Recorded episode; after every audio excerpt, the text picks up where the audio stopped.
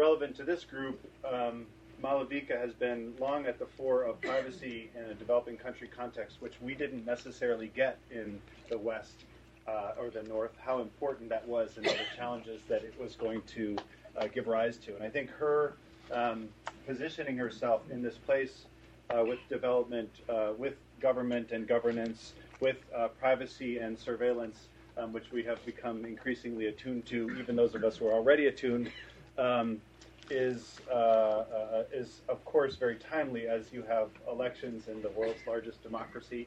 Um, but people thinking about this issue or these suites of issues around the world. So I am um, really excited that um, Malavika is going to be able to share some of both her um, knowledge and her humor. Um, that is one of the things she's known for around here. Is not just being a smart gal uh, who does great work, but also being a core member of the community and a real um, convener of good people uh, to gather together for social and uh, intellectual purposes. Um, so she has done that again for us today. Um, and uh, I would ask you that you please join me in welcome, welcoming Ma to her lunch talk.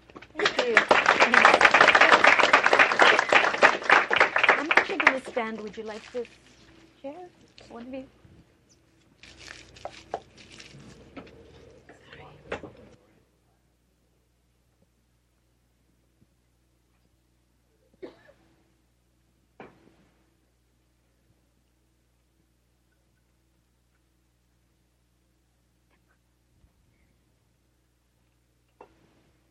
I'm glad Colin mentioned the north south thing. It's one of my pet peeves and hates.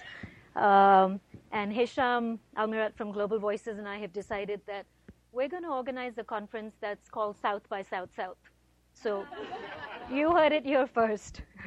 And someone, someone wanted to know where we'd located, and we were thinking maybe Iceland. But uh, so there is no free lunch, so we're going to start you with a quiz. I'm going to show you a couple of slides. Well, not a couple, um, about five.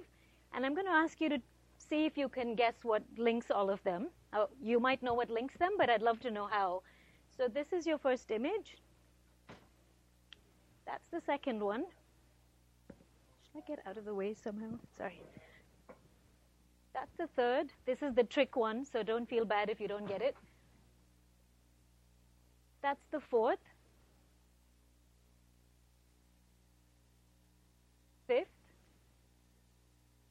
I'll let you read that for a second. There are clues in there. And the final one. Sorry if it's a little bright in here and you can't see it, um, but I think you have enough info. So going backwards, that one, this one. Takers. What links all of these things and how?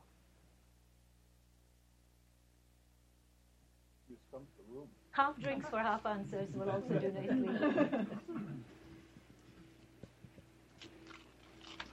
Anyone? Or at least start describing. There in the corner. Yeah, go ahead. There are all ways to identify individuals.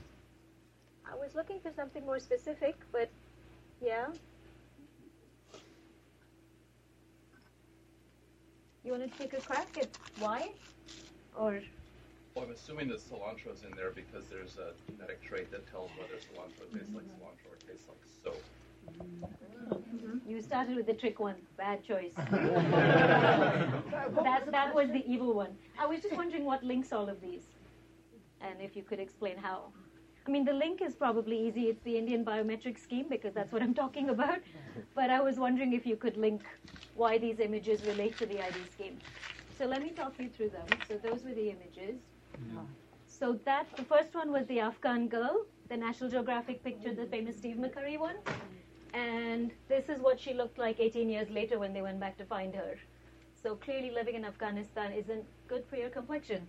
So um, this is what she looked like, and this was the first instance where they actually used the Daugman um, iris scanning method to actually identify someone from a print photograph, uh, which had never been done before.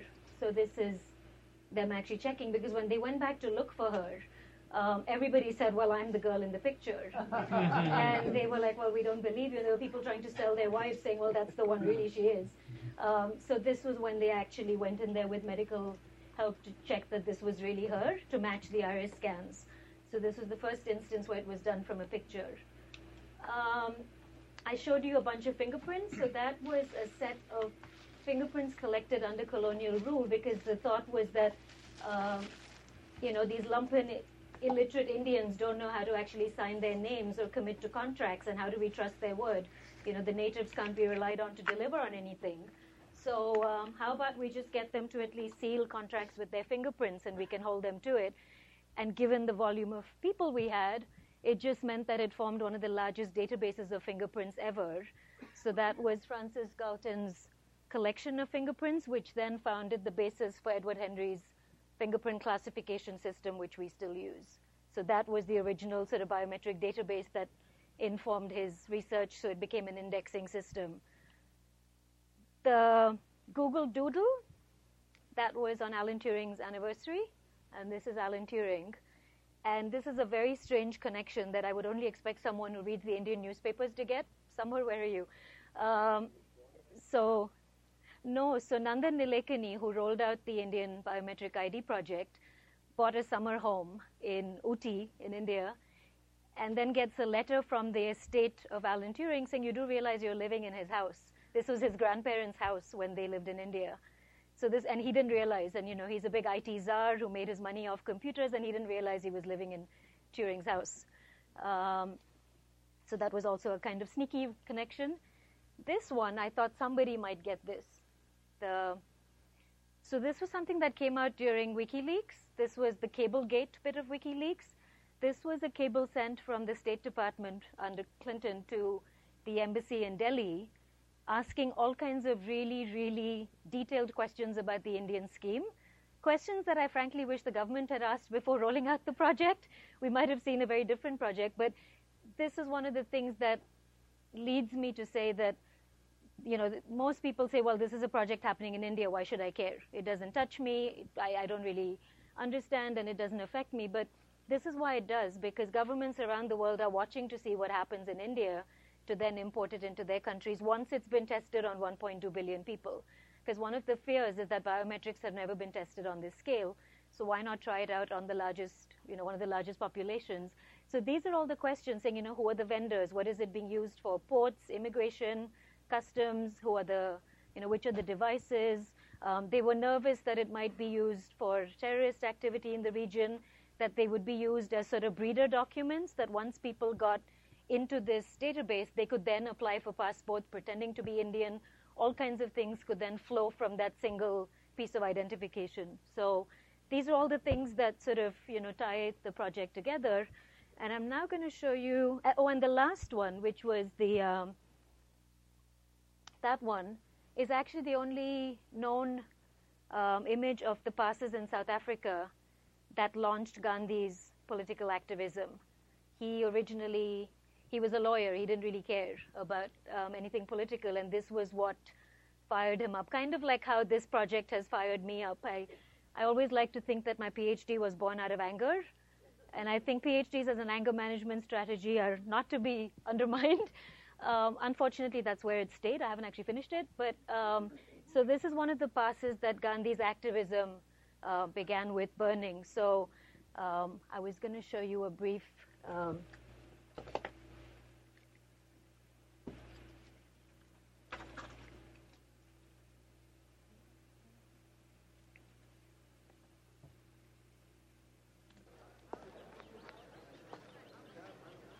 Ladies and gentlemen, we have asked you to gather here to help us proclaim our right to be treated as equal citizens of the empire. We do not seek conflict. We know the strength of the forces arrayed against us. Know that because of them, we can only use peaceful means, but we are determined that justice will be done. The symbol of our status is embodied in this pass, which we must carry at all times but which no European even has to have. The first step towards changing our status is to eliminate this difference between us.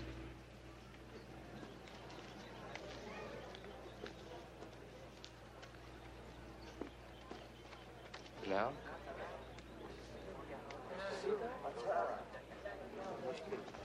You're right brilliantly, but you have much to learn about helping men. We do not want to ignite the fear or hatred of anyone. But we ask you, Hindu, Muslim, and Sikh, to help us light up the sky and the minds of the British authorities with our defiance of this injustice. We will now burn the passes of our committee and its supporters. We ask you to put your passes on the fire with the conviction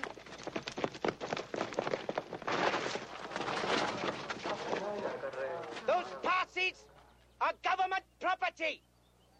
And I will arrest the first man who tries to burn one.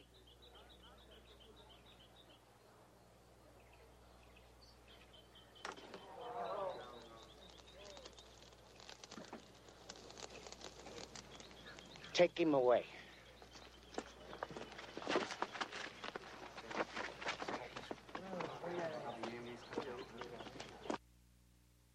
But um, I'm going to show you another one, which brings us to the present. This involves sound, lights, music, action, as you would expect at any pres- presentation involving India.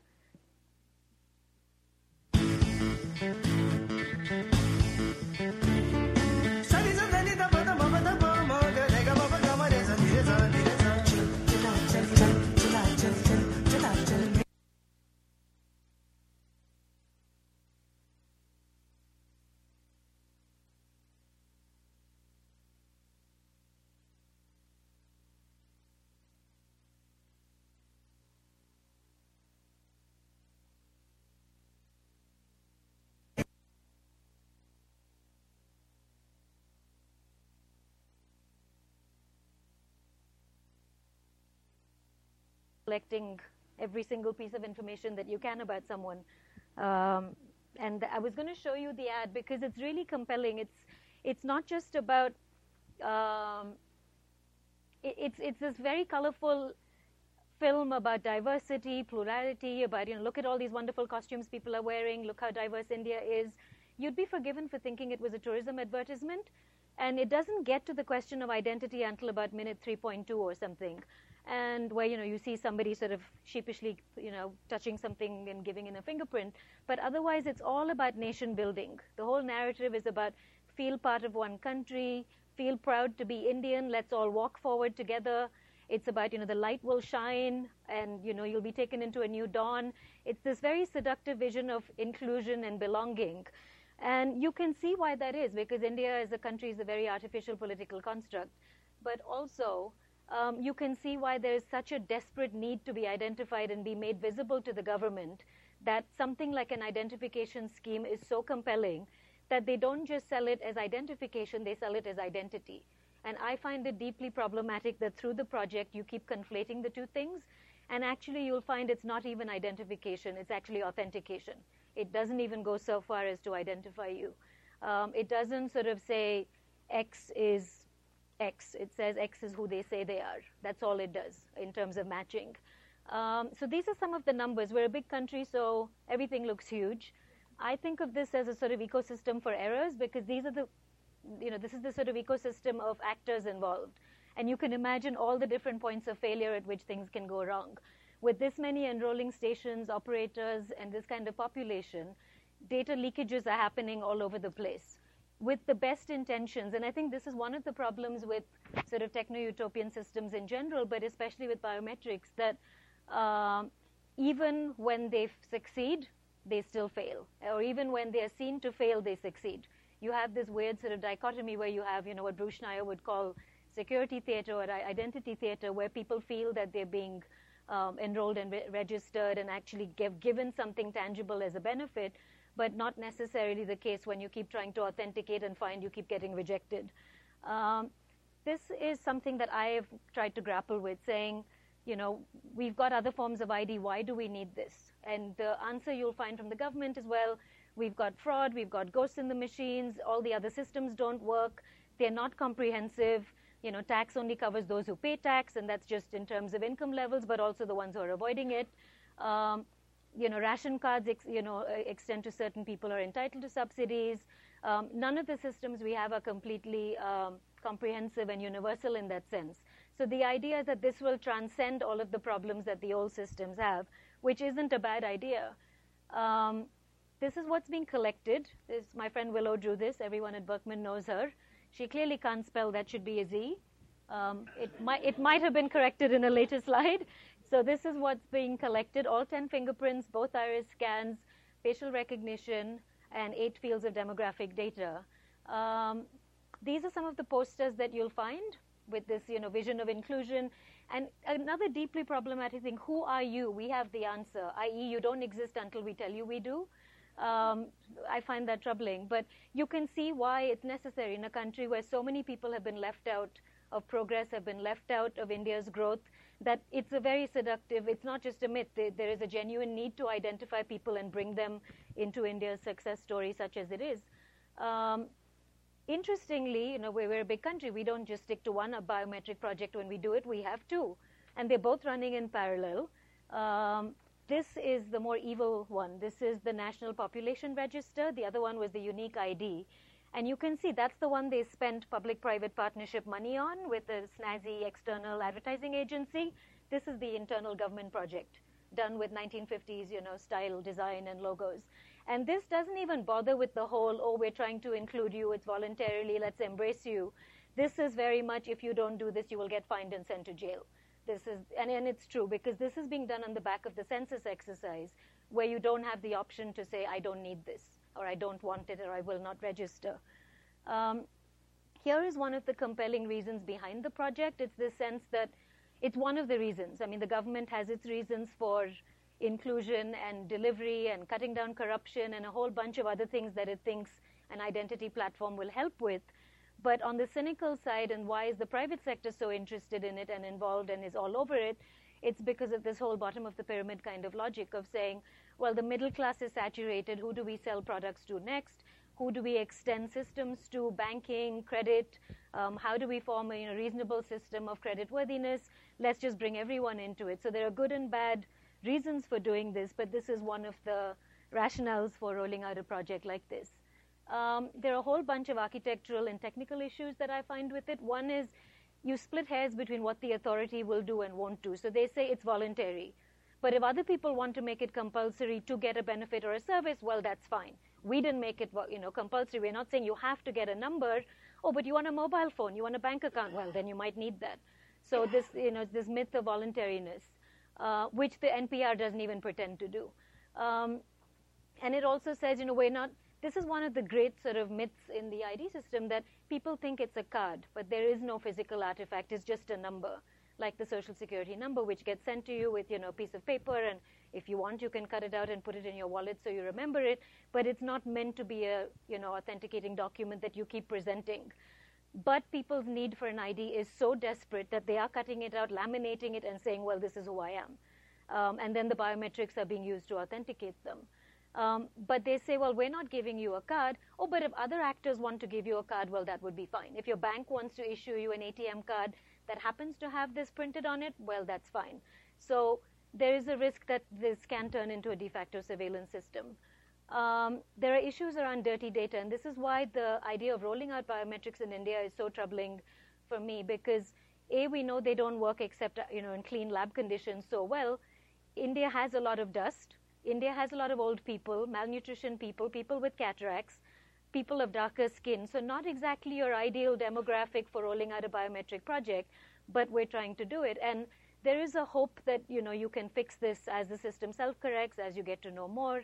And I found that sort of raising these kinds of technical issues don't get you very far in India because we're a nation full of software developers. Somebody will say, that's just, you know, settings and parameters. We'll fix it. It's not a real issue. Like, now we'll fix it. Are you okay with it now? Um, so that doesn't, you know, touch a lot of the other issues that I have with it. Um, it's hard to guard against offline use. Um, a lot of people, you know, I've, I've talked to police commissioners, I've talked to various other people saying, and they've said, look, we don't even care if the system is impenetrable, if it's you know secure and your servers are kept wherever and it's all fabulous. You have know all kinds of authentication. What is going to stop the guy saying, here, give me your finger, come and press it against this, and I'm going to take half of your rations? Nothing is going to guard against that. Um, there are issues around verification prior to getting this because you have a chicken and egg problem. People need ID.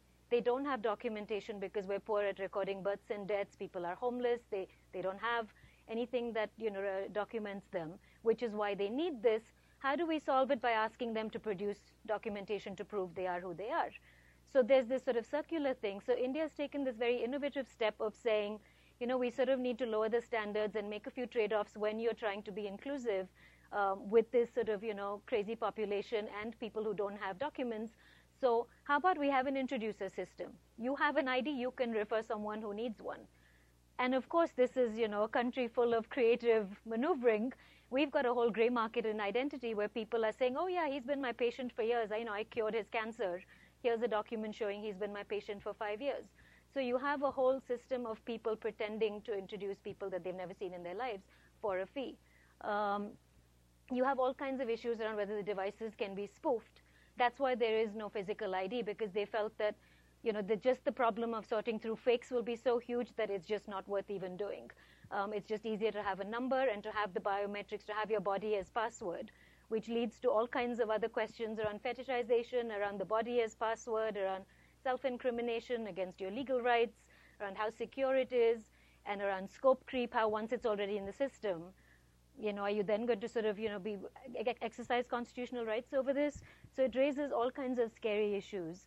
Um, given the sort of federated architecture, there's an issue of whether transactions can be initiated by people who are not actually the owners of these biometrics. It's in the bank, someone has it in the database. Can they transfer money using your biometrics without you being around? Um, I've already mentioned the last one.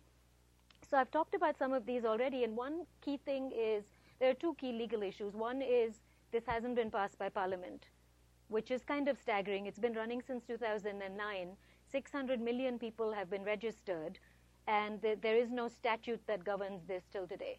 Uh, there was a unique identification authority of India that was set up, which is rolling this out. There was a bill that finally got drafted. It finally went to Parliament after you know civil society was screaming about it, and um, it got thrown out by the standing committee with very very strong, scathing remarks saying not just saying you know tweak this and tweak that, and you know we need some drafting changes. Basically saying, do we even need this project? Why is it being done? Where is the cost benefit analysis? How much money are you actually going to save? You keep talking about leakages. And citing the UK ID scheme, which was scrapped, saying they couldn't make their system work for a smaller population with a more wealthy country. They couldn't guarantee its privacy and security, and they were worried about civil, civil liberties concerns. Um, why do we think we're going to be able to roll this out? The answer, of course, is very clear. We have cheaper software developers. We can fix what they couldn't, and then we'll sell it to everyone else. Um, but this is something that's going to keep coming up. They, are going to um, resubmit it before Parliament. And one of the other things is we don't have a strong data protection law. We don't have a horizontal data protection law like you have in Europe, which you know is cross-sectoral. We have some vertical data protection laws for particular sectors, financial, consumer protection, but nothing really comprehensive. Nothing that serves as principles around how do you collect, what do you store, who can look at it, when do you share, you know, what kind of consent models do you have. We have none of those things. Um, I mentioned earlier that I think it was in the abstract that I wanted to frame it against the larger ecosystem of surveillance that this sort of facilitates or enables. And that's so it's not just the ID that I'm worried about, it's the fact that it will be a single identifier that helps to join various databases that till now have functioned peacefully in silos. Peacefully, inefficiently, whatever, but the fact is that you haven't been, you know, profiling people and forming a very rich idea of who they are through their transactions across, you know, tax authorities, traffic, driving, insurance, health, education. You're not joining up all of these things. So there's a certain security in this. Um, but now the UID is going to be the single field that will link the national intelligence grid, which is going to join up 21 different databases. There's going to be a DNA data bank, and there's something called the CMS, which is the centralized monitoring system. Um, so will this lead to a sort of system of total information awareness? Um, the authority likes to think it is going to become ubiquitous and it's going to be used for absolutely everything. They do say they would like it to be voluntary and that, you know, if there's a demand, people will want it and it's kind of, it's an app ecosystem, it's great, people will plug and play.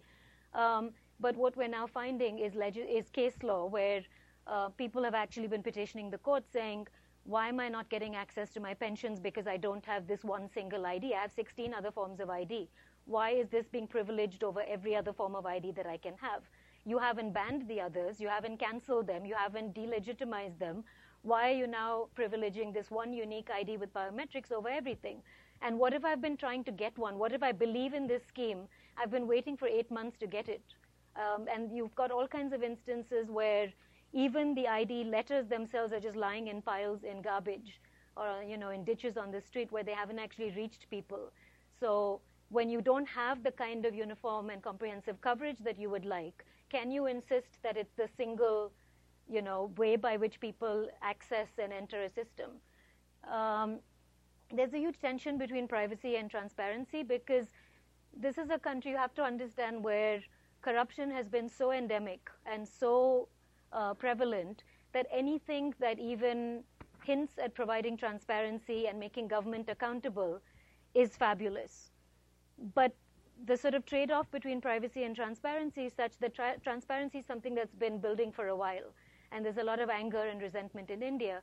Privacy is a pretty new thing. And most people, even very well educated, liberal, you know, people who I think should know better, um, still think of privacy. You know, Indians as a nation, as a culture, we're not private. Like, who cares? Um, why should we care? And sometimes it gets um, you know, flattened out into very glib statements like, when people don't have food on the table, do they really need privacy? You know, sort of the whole Maslow's hierarchy kind of argument.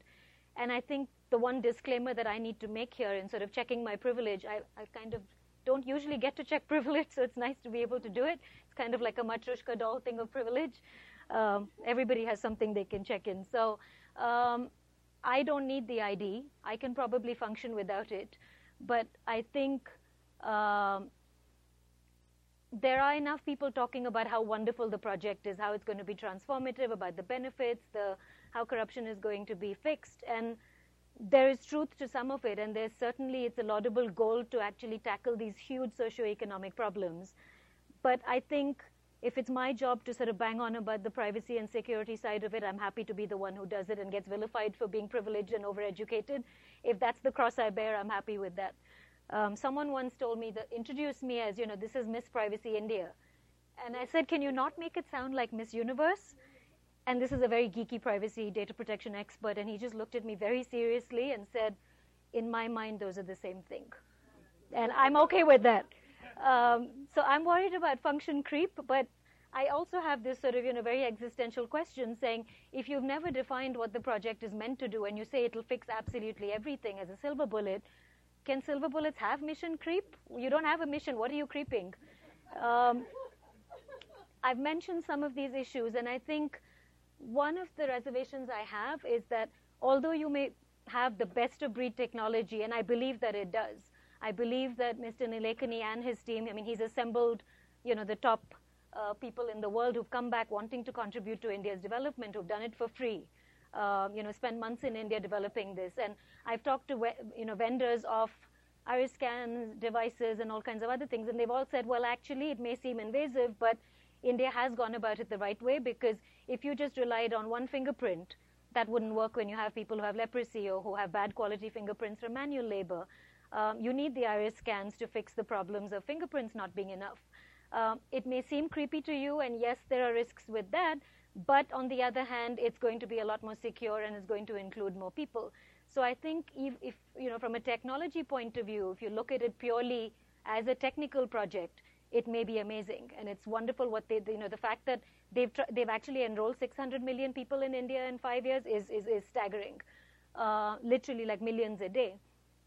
But if you actually start to think about, well, actually, is it a technical fix? Is it just an identification, authentication problem we're trying to fix? Or are we actually trying to solve a broader socioeconomic problem? Are we trying to solve welfare, delivery? Are we to- because that's what it's meant to help with. You know, getting food grains to people, allowing the right people to get things, um, only the ones who are entitled to benefits to get them. In that process, are we criminalizing poverty? Are we making people, you know, tag themselves and identify themselves in order to get a passport into the system? Is that fair? Is that safe? Um, can, do they even know what they're signing up for?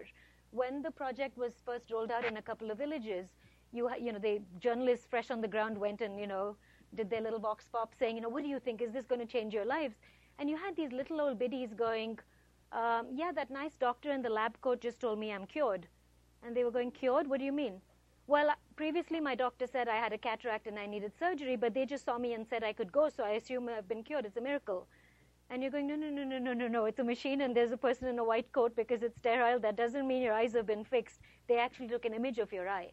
They don't know what it's for. They've been woken up at the crack of dawn. There's a minister coming who's cutting a ribbon, you know, who's going to tell them their world has changed. Has it changed? We, we don't know yet. And that's one of the other risks that do you roll out this project and have it be, you know, a self-cleaning thing, or do you actually do smaller pilot projects? Do you roll it out? Do you see what happens after five years, and then decide to extend it to the whole country? So I, there is this sense, and you know, Samar and I have talked about this before, who's, who's a journalist from India, um, about how in India that has to be the way you do things. If you actually wait to actually fix every single thing, nothing will ever get done. And he was talking about the health insurance scheme that has been rolled out using biometrics quite successfully, where he talked to someone who said, Of course, there are loopholes. I discover them every day. I have a whole department of people doing nothing but plugging the new loopholes that get discovered every day, but that's just the way you do things. So, in a way, is India being you know, great at actually rolling this out, or is it actually completely steamrolling people's civil liberties and rolling it out? And that's one of the other difficulties I have. Are you going to be paternalistic about development and say, you know, we will develop you whether you like it or not? Or are you going to be paternalistic about privacy, saying you will care about privacy whether you like it or not? Yes, it's not important. You haven't even conceived of what it means, but by God, I'm going to protect your rights, kicking and screaming um, which I sometimes feel I'm in the position of doing. Um, we have all kinds of other, I mean, there are people who say the project is unconstitutional because it hasn't actually been sanctified by Parliament. That's a sort of sticky argument because to the extent that the Prime Minister has approved it, to the extent that there's budget being thrown at it, is it really unconstitutional in quite that way? Um, but there are a lot of challenges that are pending before the Supreme Court. We've had interim decisions um, last September where they said that so there was a judge from my city who actually said he couldn't get his pension because he didn't have this UID number. And he said, I have other forms of ID. Why am I not getting my pension? So he approached and has now gone to the Supreme Court. And they actually said that no one should be disadvantaged for lack of this ID. And it shouldn't be a barrier to entitlement and benefits. Um, and more recently, um, about three or four weeks ago, they came up with a further order. So they've been hearing them as a batch of petitions.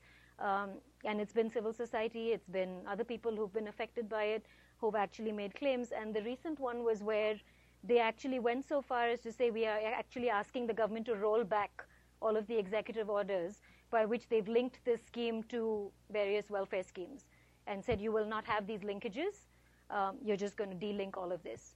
And the second interesting development was that um, someone was raped in Goa, not new, um, happens every day in India, uh, increasingly, and it's horrible. But this was a case where the kind of function creep that I was worried about happened, where the Central Bureau of Investigation went to the UID authority and said, "Give us your database so we can check for who might have committed this crime. Give us everyone enrolled in Goa." They didn't say, "Here are two fingerprints of suspects. Can we validate them against your system?" They said, "Well, why don't you just do a data dump?" And fortunately, the UID had the sense to go to the Supreme Court and say, we're not giving you the data, you know, take us to court, we don't care, we're not giving it to you. This wasn't what it was meant for. We can't just keep giving the entire database to anybody who wants to use it. So in this interim decision, the Supreme Court said no agency will have access to it. But they came up with a very strange caveat, and it's interesting to see how that will develop, without that person's consent. There is no consent model, there is no data protection law, there is no way that you would even go and seek consent of someone. And it, there's questions around whether that would even be lawful, you know, whether it would violate protections against self-incrimination under our constitution. Um, the last point is interesting, and this sort of is the difference between the two schemes. The, the low-tech one with the blue and yellow is um, very much about citizenship. It's on the back of the Census Act. It's done with the census exercise, and it's very much about pinning down only citizens can get this. And we want a database, a register of citizens. But the UID only concerns itself with residents. They're saying, look, we're just an authenticating platform. We actually, we can't get into questions of citizenship. We're a technology company. We don't do that. Um, so they've just left questions of citizenship aside as being too difficult and problematic, saying anyone who's a resident in India can get this. So you have this weird sort of, you know, overlapping um, Venn diagram of where like different, um, you know, one is collecting about 23 fields of data, one is collecting eight, one has certain biometrics, one has others. They're being collected by different agencies. People don't quite understand what, you know, each one does, whether they're signing up for one or both. And what's happened is because there was a bit of a turf war over these two schemes, we came up with a very Asian compromise, which was you collect half, you collect half. Now you have issues of interoperability and standards, saying how do these two pieces of data actually communicate and how do these two data sets actually work. Um, this is the reality check I mentioned earlier about somebody being dragged off against his will by some feudal overlord. And my concern is when the feudal overlord turns into the algorithmic overlord. Um, but I have weird dystopias. So this is what's happening. This is how people are subverting the system. The chairman of the ID project used to love showing this picture of the old electoral voting ID cards saying someone has gone and registered themselves with a picture of their pet. That would never happen with biometrics. This is actually done with the new biometric ID project. And it's always a Pomeranian. I'm not quite sure why. always that yappy, yappy Indian dog, but um, or German. But um, so someone has gone and done this, and we, we're seeing all kinds of instances where the letters with the wrong person's picture, photos of non-humans. So zombies are walking the earth in India. Acknowledgements, you know, photos mismatched. That's a tree in that image. And this is where the coriander from the first quiz comes in. One of the most innovative sort of hacks um, and sort of political strategies around this is someone has managed to get himself registered in this project um, with completely fictitious details. His name, translated from Telugu, his local language, his, his first name is uh, coriander, kothmir. His last name is biryani, nice rice dish. Date of birth sometime in the 1870s. Um, and uh, village, you know, place of birth, raw mango village. And what picture does he have? A picture of his cell phone. So, you know, at the moment that he should be scanned, he's just clearly held his phone out, and that's actually been accepted by the scheme.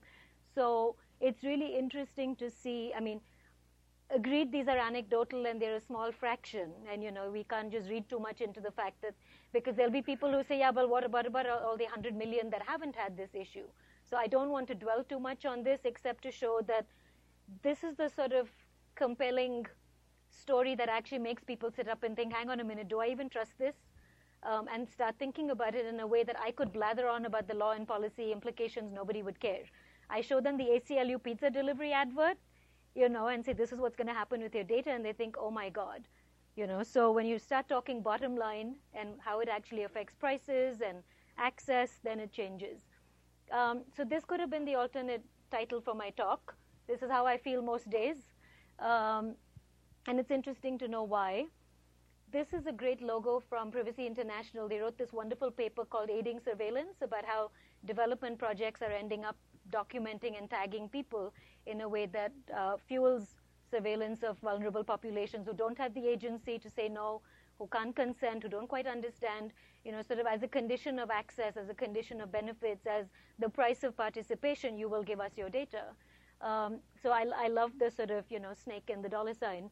But I, I, kind of think of this as, you know, when you think of ICT for D, which is all, oh, great, it's also wonderful, hurrah, tech rah, rah when did the D change from development to discrimination? I often find that with a lot of techno-utopian projects, you're effectively fueling discrimination, saying, you know, you belong, you don't, you're included, you're not. And the system will keep rejecting you and saying, well, it's the system, I didn't do it. Technology is neutral, it's not a human being denying you something, it's the machine, and the machine is always right, especially in India where people sort of look, I mean, we, we worship machines. We put tika on it and worship it as the thing that gives us our livelihood. So it's a sacred relationship. Um, it's always right. Um, and the issues of scale. I mean, I did sensationally say, you know, does size matter? And this is one of the issues. Um, so that's from the report of one of the biometric vendors, uh, basically saying that, you know, in most places about 5% of fingerprints are unreadable. In India, it's more like 15%. So that's like, you know, 180 million right now. It could go up to 200 as we grow. So 200 million people might actually have issues with the system with fingerprints.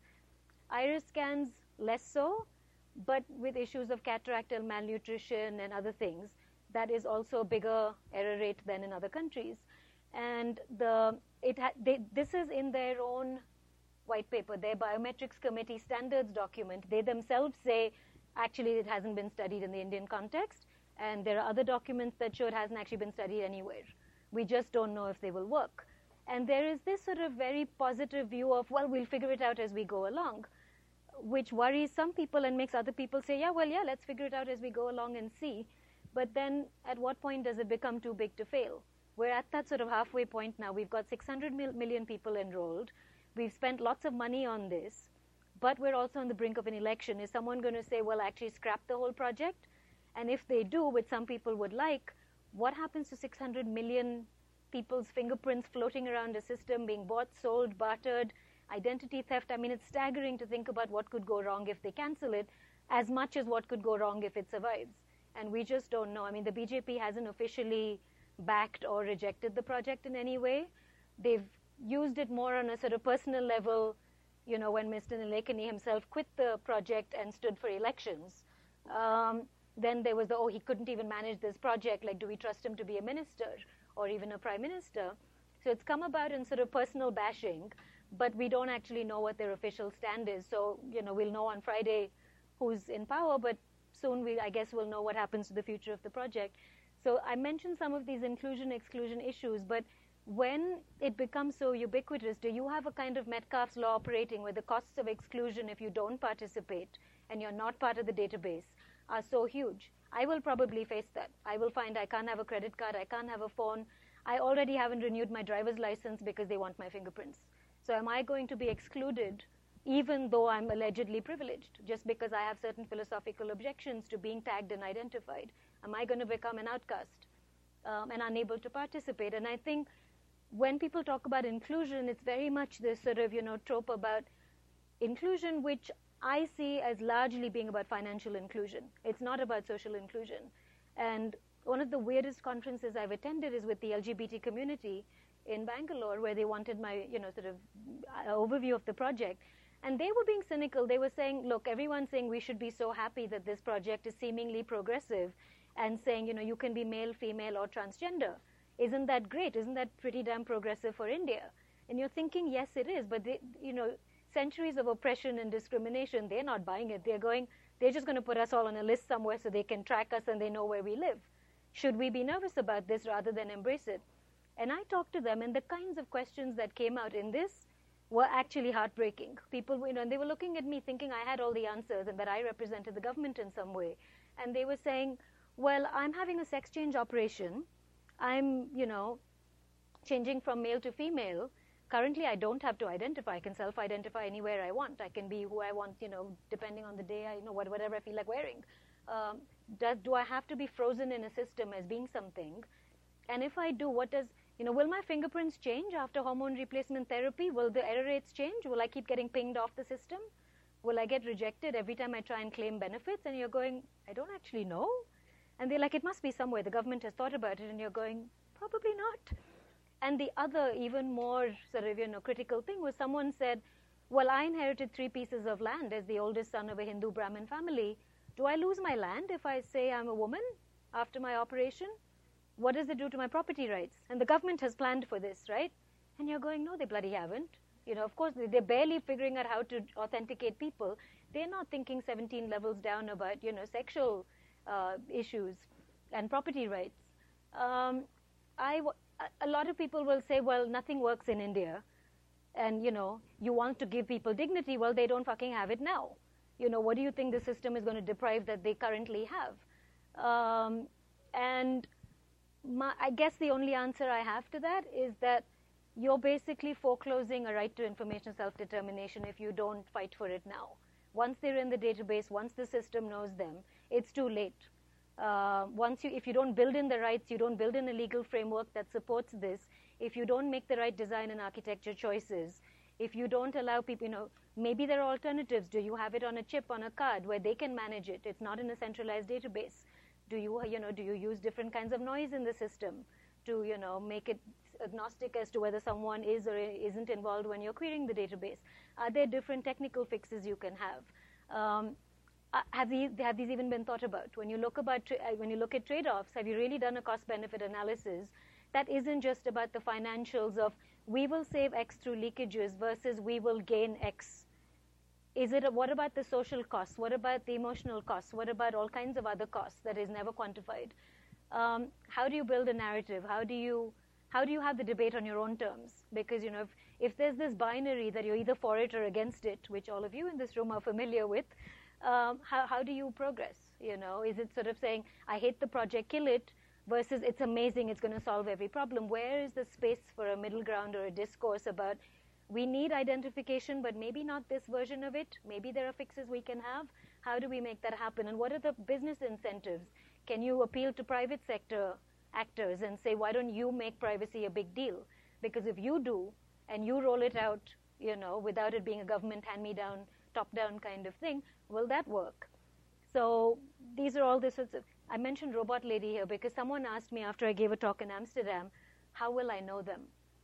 I'm going to India, and I said, know what? And it was sort of, you know, you know, by these gouged out eyes, will you know them? I was like, what do you mean? She thought people who had participated in the project would look different. And then someone next to me was going, she thinks they're robots. She thinks they're robots. She thinks they'll be visibly walking around like this. Because she literally was like, where will I find these biometricized people? They're not. They're amongst us. They live between you and me. Um, so I just mentioned most of these things already, so I'll just leave that up there. There is one of, one of the sort of good, if unintended consequences is we may get a privacy law out of this because there's been so much drama about this that one of the positive externalities might be, well, if we're going to roll out all these e-governance schemes and, you know, surveil the heck out of everyone, maybe we should have a law that actually deals with data protection. So we may actually have that. Um, I've mentioned some of the sort of alternatives, and I think that's kind of two years ago, I would have said, I just want the project to die. Now I'm sort of saying, well, if it's not going to die, how can we make it better? And also saying, what are the alternatives? Because I've realized there's no point preaching about how awful the project is if you don't suggest something better. And I think that's a discussion I would love to have, learning from other countries, you know, failures. I think failures teach you a lot, so it would be great if we could do that. And this, I'm going to end with, so I love this expression that a friend of mine came up with, and it has then sort of gone into folklore, this idea of a cycle gap. Some of you will know the notion of jugad in India, which is kind of this wheeling, dealing, you know, sort of chutzpah where you sort of make a space for yourself. Cycle gap is a more visual metaphor where it's sort of saying it's physically in traffic jams, like it's the exact width that it takes for a cycle to squeeze through traffic. But metaphorically and sort of philosophically, it's this idea of how do I game the system? Where are the cracks? How do I find my little space in this? And I think a lot of people sort of fatalistically say nothing works in India, this project won't either. It'll fall apart, it won't work, there are hacks, there are workarounds. Don't worry about the privacy because people will sort of legislate around it and find their own way.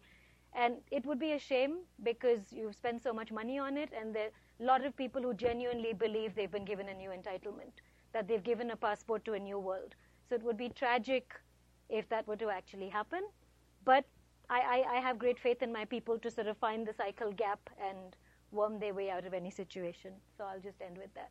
Happy to take questions.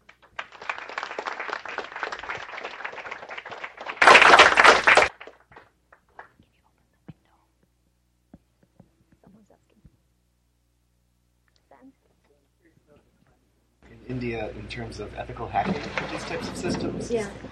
Is it very frowned upon or punished for people to try and, and game the biometrics and try and find examples of how this could fall apart or cause people issues? I mean, I think in a corporate context, or? in a corporate context, ethical hacking is not so great. Um, it is frowned upon, but I think in this kind of context, we've done it with electoral voting machines you know, within a few days they'd hacked it and, you know, put it on YouTube saying, look how we, you know, game this. And even now in these elections, um, it, they, when they were testing one of the electronic voting machines, they found that no matter what button you press, the vote was going to go to the BJP.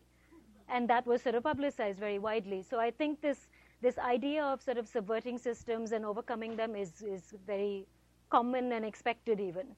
It's a, you know, you're a loser if you actually abide by the rules, as you can see if you've tried driving in India. Oh, I told you I came back from India thinking this was a good scheme. You cured me of that. but but but let me go back to the reason why I first thought there was something there, and Yeah. this came from talking to the Congress Party politicians of the left Yeah. who were worried about how you delivered services to rural villages where the corruption that went Yeah. through the normal bureaucratic processes Yeah. meant that by the time you reached the villager, Yeah. there was nothing left. Right. It was like a stream that trickled down Exactly. to nothing. Yeah. And their argument was this was going to prevent that. In other words, that the person with the identification number was now going to be able to bypass this group of bureaucrats who were draining away all these benefits, Yeah. which they were providing uh, from Delhi, or allegedly were providing from Delhi. So the question is, is if that was the aspiration, which I think Nilekani Yeah. had in mind, among others, how do you how do you do something about that problem while still protecting privacy? Yeah. Obviously, this is not the answer, Sure. but what is the answer? I mean, I think one of the concerns I have with that rationale is that the locus of control and the locus of responsibility is on the person least able to exercise any sort of agency. You're sort of shifting, you know, the fault finding and the burden of proof onto the weakest person in the chain. You're saying, you know, you're the person who's actually wanting this benefit desperately. Let's make you the criminal who needs to, you know, use the biometrics. They're not putting RFID chips on the trucks that carry this. They're not biometrically identifying all the actors in the chain who are responsible for delivery. They're not actually making all the actors accountable. They're making the recipient accountable. So I, I have, I think there's a sort of, you know, parallax error in terms of where you're trying to solve the problem. And I've talked to Nandan about this. I mean, I've known him for 20 years. He's an old friend. You know, we happen to be on the on different sides on this. But um, Nandan has always said, look, I'm not all of government. I'm part of government. I can fix the identification piece, which is what I've been asked to do. That's my mandate. But I'm not all of government. I can't fix every single element of corruption, of delivery, of all. All of those have to happen as well. And I think that's why there's a call for a more holistic look at this, saying we don't just fix the identification piece because lots of vendors can make money out of it and it's an easy fix. How do we actually change the you know socio you know socioeconomic factors? How do we change you know how do we educate people? How do we change corruption? And I mean with the NPR, for example, when they've actually wanted to check that these are all the right people, they've gone and posted all the information in schools publicly, saying, "Can you come and check that those are the right details?" Um, so you know, and they're moving from a paper-based system to a digitized one without really thinking through a lot of issues. And I think it has to be a complex approach to the problem. And I think what they've also found, and this is not necessarily so just in India, but in other countries, that when you look at fraud and welfare and delivery, identification is like you know six or seven on the list of why this takes place. People misrepresent facts. They say they're entitled to benefits when they're not. They say they're below the poverty line when they're not. Uh, they misrepresent a lot of other things. There are several other factors that result in fraud and corruption that have nothing to do with identification. So I think if we only focus on the identification piece, we're not seeing the whole picture. So I think I would say that there needs to be a lot more social sciences research around the complexity of the problem and not just look to the ID to solve everything because it can't. It, you know, it's a probabilistic technology. It's never going to do that. Um, you mentioned uh, very briefly the deduplication. Yeah. And uh, to what extent can the scheme allow, to the extent that it's only an authentication Yeah. initially, Right. for multiple identities to solve some of the problems that you're describing, or is that not being looked at It's, as part of because of the dedupl- is the deduplication an important part of this? I guess it's the another. sole reason for the UID's existence. So they, they're saying we only do two things. We, we deduplicate and we issue numbers. That's all we do. We deduplicate and we authenticate at the time of transaction when people ping the central database to say somebody's yes or no. And they, we, they don't want to do anything else. So yes, deduplication is very core to what they do, but there's no, I'm asking, does it have to be? In other words, No, can you no, simply have yeah.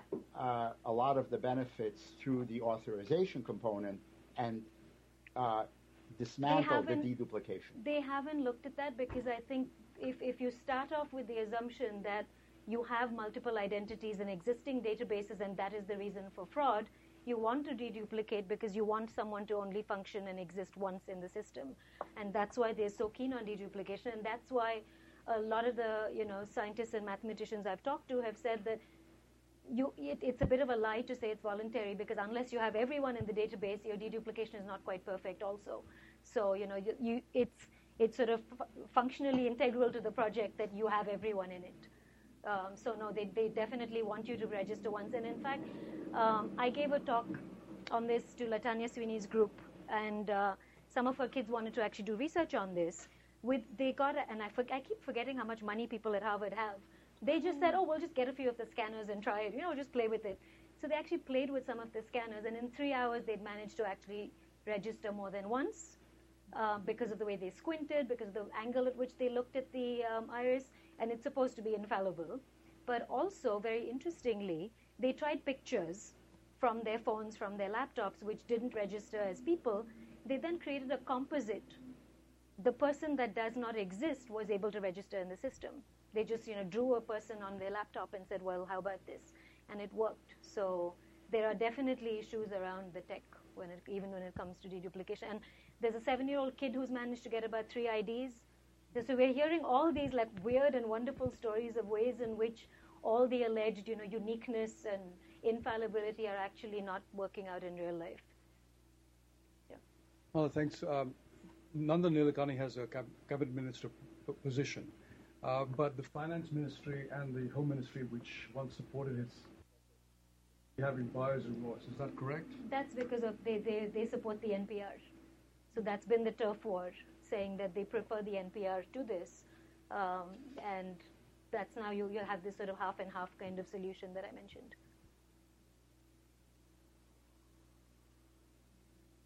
Yeah.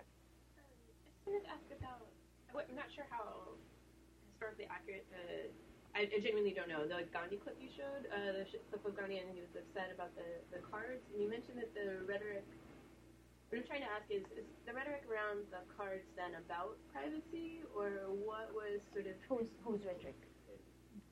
Gandhi's rhetoric, yeah, the official the, rhetoric. The anger that sort of surfaced around the cards is that about privacy? Because you mentioned that privacy wasn't maybe as important in India no, Gandhi's rhetoric was not necessarily just about privacy. It was about being identified and being discriminated, and only Indians having to carry it in South mm-hmm. Africa. So this all began in South Africa. So I've sort of used it as a parallel in thinking about it because I'm saying we got our independence from that seed that was sown then. Mm-hmm.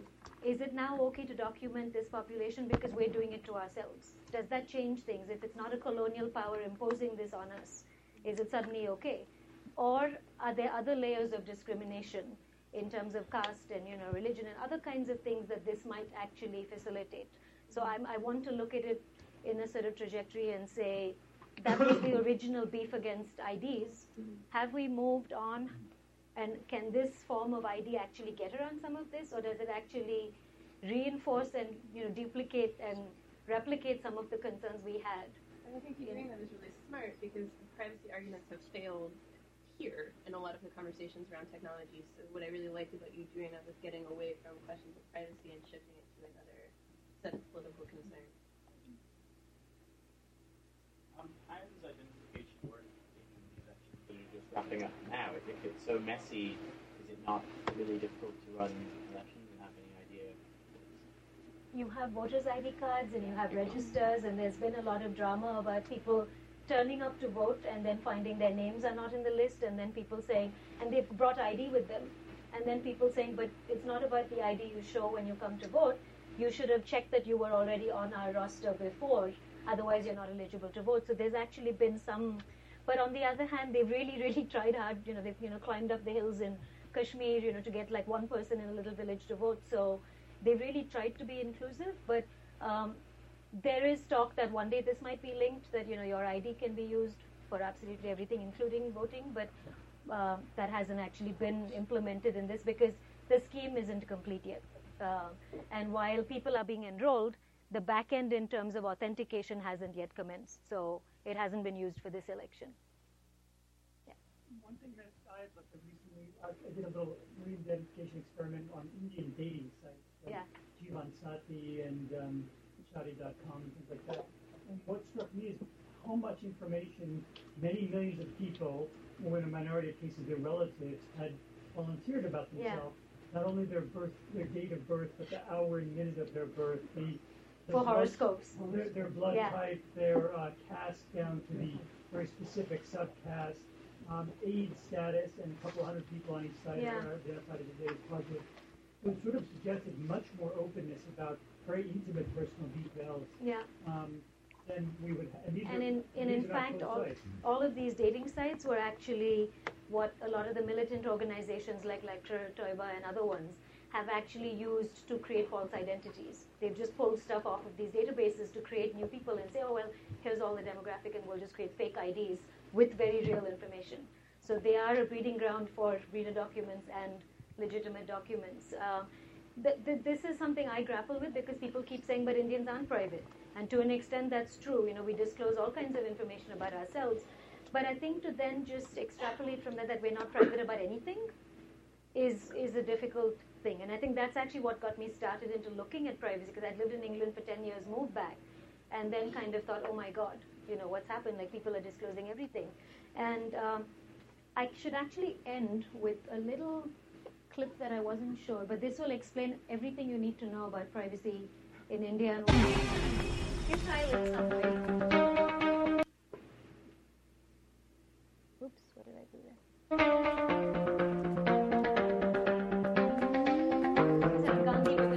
ಏಯ್ ನೋಡವನ್ನ ಯಾವನೋ ಕಳ್ಳ sir ಇವನು ಕದಿಯೋಕೆ ಬಂದಿದ್ದಾನೆ ಅಂತ ನಿಮ್ಗೆ ಹೇಗೆ ಗೊತ್ತಾಯ್ತು ಸರ್ ಕದಿಯೋಕ್ ಬಂದಿರೋರೆ ಲೂಸ್ ಲೂಸ್ ತರ ಕ್ಯಾಮ್ರಾ ನೋಡೋದು ಅವನ್ನೇ ಫಾಲೋ ಮಾಡು ಮಾಡು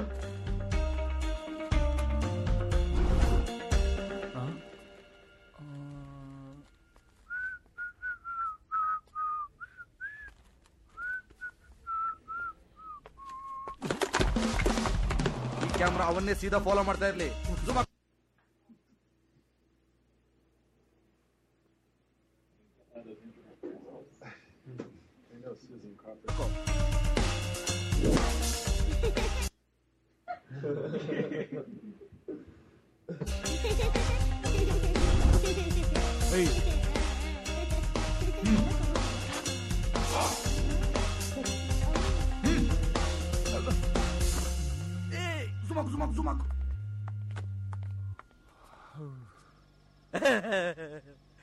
ಕೇಸ ನೋಡು ಇವ್ರು ಕದಿಯಕ್ ಬಂದಿಲ್ಲಪ್ಪ ಫಸ್ಟ್ ಟೈಮ್ ಅಂತ ಕಾಣುತ್ತೆ ಸಿಕ್ಕಾಪಟ್ಟೆ ನಾಚ್ಕೋತಾ ಇದ್ದಾನೆ ಮಾತಾಡೋನೆ ಮಹಾಶಿವರ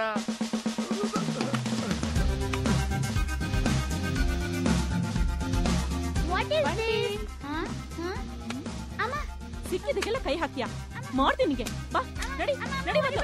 ನಡಿಯೋ. ಹಾಯ್ ವಿಶಾಲ್ ಅಮ್ಮ ಹೇಗಿದ್ದಾರೆ ಚೆನ್ನಾಗಿದ್ದಾರೆ ಏನೋ ಇದ್ದೀನಿ ಅವತಾರ? ಒಳ್ಳೆ ಗಡ್ಡ ಬಿಟ್ಕೊಂಡು. ಮೊದ್ಲೋಗ್ ಬೋಳ್ಸು. ಆ ನೆಕ್ಸ್ಟ್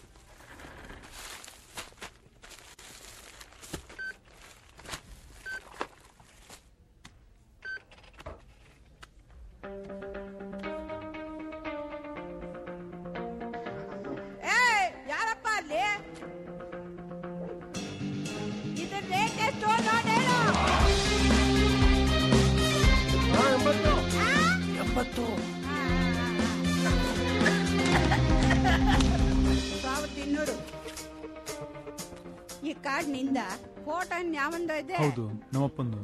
ನೋಡಪ್ಪ ಇವತ್ತಿನ ಹುಡುಗರು ಅವ್ರ ಅಪ್ಪನ ದುಡ್ಡಲ್ಲಿ ಏನೇನ್ ತಗೊಳ್ತಾರೆ ಅಂತ ದುಡಿಯಕ್ ಬರ್ದೇ ಇದ್ರು ಗಡ್ಡ ಮೀಸೆ ಮಾತ್ರ ಚೆನ್ನಾಗ್ ಬಂದ್ಬಿಡುತ್ತೆ. ಉಪ್ಪಿನಕಾಯಿ ನಂಚ್ಕೊಂತೀನಿ ಚೆನ್ನಾಗೇ ಇರುತ್ತೆ. ನೋಡೆ ನಿನ್ನ ಮಗ ನನ್ನ ಕ್ರೆಡಿಟ್ ಕಾರ್ಡ್ ಅಲ್ಲಿ ಸಾವಿರದ ಇನ್ನೂರು ರೂಪಾಯಿ ಖರ್ಚು ಮಾಡಿದಾನೆ. ಒಂದ್ ನಯಾ ಪೈಸಾ ದುಡಿಯಲ್ಲ ಮಾಡ್ತೀನಿ ತಡಿ ಅವನ್ಗೆ. ಮನೆಗ್ ಬಂದ್ಮೇಲೆ ಮಾತಾಡದ್ರಾಯ್ತು ಈಗ ಸುಮ್ನೆ ಊಟ ಮಾಡಿ. ನಾನಿಲ್ಲ ಅನ್ನ ಸಾಂಬಾರಲ್ಲಿ ಸಾಯ್ತಾ ಇದ್ದೀನಿ ಅವ್ನು ನನ್ನ ದುಡ್ಡಲ್ಲಿ ಮಜಾ ಮಾಡ್ಬೇಕಾ? ಹಲೋ ಅಪ್ಪ ತಂದೆ ಸಾವಿರದ ಇನ್ನೂರು ರೂಪಾಯಿಂದ ಏನ್ ತಗೊಂಡಿಯಪ್ಪ ಅಪ್ಪ ಅದು ಆ, ಮನೆ ಸಾಮಾನು ಆ, ಅಕ್ಕಿ ಅದೇನು ಗೋಧಿ ಕೊತ್ತಂಬರಿ ಸೊಪ್ಪು ಡಾಲ್ಡಾ ಫ್ಯಾಂಟಾ ಆ, ಶುಂಠಿ ಆ, ಕಡ್ಲೆ ಶೇಂಗಾ ಆ, ಕಾಮಸೂತ್ರ ಅಷ್ಟಕ್ಕೆ ಸಾವಿರದ ಇನ್ನೂರು ರೂಪಾಯಿ ಆಗತ್ತಾ ಅಪ್ಪ ಅದು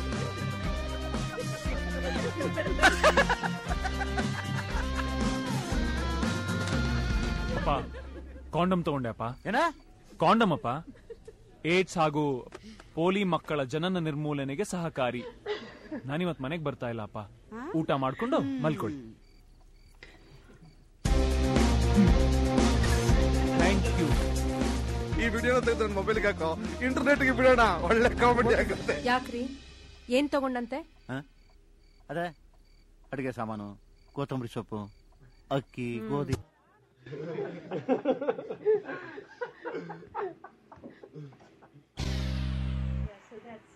Kind of the futility of trying to enforce privacy law in a country that may not take to it naturally, but we're trying. Any other questions, or do we wrap up? Just one question, Sure. a hard one that we're going to end on. Um, so given that uh, um, the horse may be out of the barn with 600 people, 600 million people registered, registered already, difficulty that you noted in shutting that down, what does shaping it positively look like? Do you have any sense? I mean, to Joe's point, it's maybe a Yeah. small piece in corruption, but just a small piece, as I think you pointed out. Yeah. Um, how do we make something good out of this? How do you kind of limit the harm? Because I mean, I feel like oftentimes the, the biggest problem that we run into is saying no, no, no to everything, which Yeah. doesn't. You can't win on no. Yeah. All you can do is delay the inevitable. Yeah. So, is there a way to make this to get to get to a better yes than we'll otherwise? So I think one of our bullet points actually mentioned a lot of the fixes, and I think one of them is on making it genuinely voluntary, because then you know you you allow people access and you include them if they need it, but on the other hand, you're not sort of you know making it their single entry point into any kind of system. So I think making it voluntary is one way of fixing it. Um, I think having data protection laws help in terms of you know I'm, I'm not just saying in terms of sanctions, but in terms of positive principles around how you collect data, who has access to it, how you share it, and actually sort of building good practice around this. Um, I think that's really critical because that underpins, you know, usage of all of these. Um, there needs to be a lot more evidence-based data in terms of policy making because right now they're just saying, we hope it works, we'll just throw it out there and see what happens. And I think there's some social sciences research being done now around, you know, is it actually fixing leakage? Is it actually, I think there's a lot of data that's now coming out as the project is being rolled out. There are people doing longitudinal studies around this, and I think those will help shape some of these, and not just in terms of what needs to change within the ID project silo, but in terms of other knock-on um, projects or systems or delivery mechanisms and how those need to be addressed. So I think this will throw up a lot of the cracks in the system that need to be addressed. Um, I think what the Supreme Court is going to come out with in its final decision will be very instructive uh, in terms of how, which government agencies have access to data and under what conditions. Um, I think looking at the sort of discriminatory potential um, for the ID and finding ways to make sure that doesn't happen. I mean, when you look at the, there's a policy document that the marketing people did, which is sort of this wonderfully catchy title of communicating to a billion. Sort of saying, what is the communication strategy we use? People are going to hate it. People are going to find all kinds of fault. How do we overcome it? And I think in the same way that they recognize there are going to be, and there's actually some good stuff in there where they've said you're going to be dealing with people who are sick, who are crippled, who are disabled, all kinds of things. Here are the kinds of ways in which you need to be sensitive in handling the data of these people, or in the way that you get them even to approach the scanner. You know, don't make them intimidated by the machine. So in the same way, I think there's a lot of ways in which you can flow down good practice, even in the way that you respect the dignity of the people involved. And I think for me, the key thing is putting the person back into the equation. The second you start thinking of everyone in here as a number, you've lost. So I think finding ways that you still respect the individual behind all of these schemes, because eventually all of this delivery, all of these, you know, subsidies, the food, the grain that's being rotted, it's to actually pull someone out of poverty. And I think being mindful of the very human elements of the problem and not just thinking of it as a techno-utopian project that's going to make money for Microsoft or make money for Accenture and you know the whole sort of defense industrial complex that's involved in it and saying well that might be the reality of it but how do we actually give people what they need and want while minimizing some of the consequences of it that can be defrayed in some way Great note.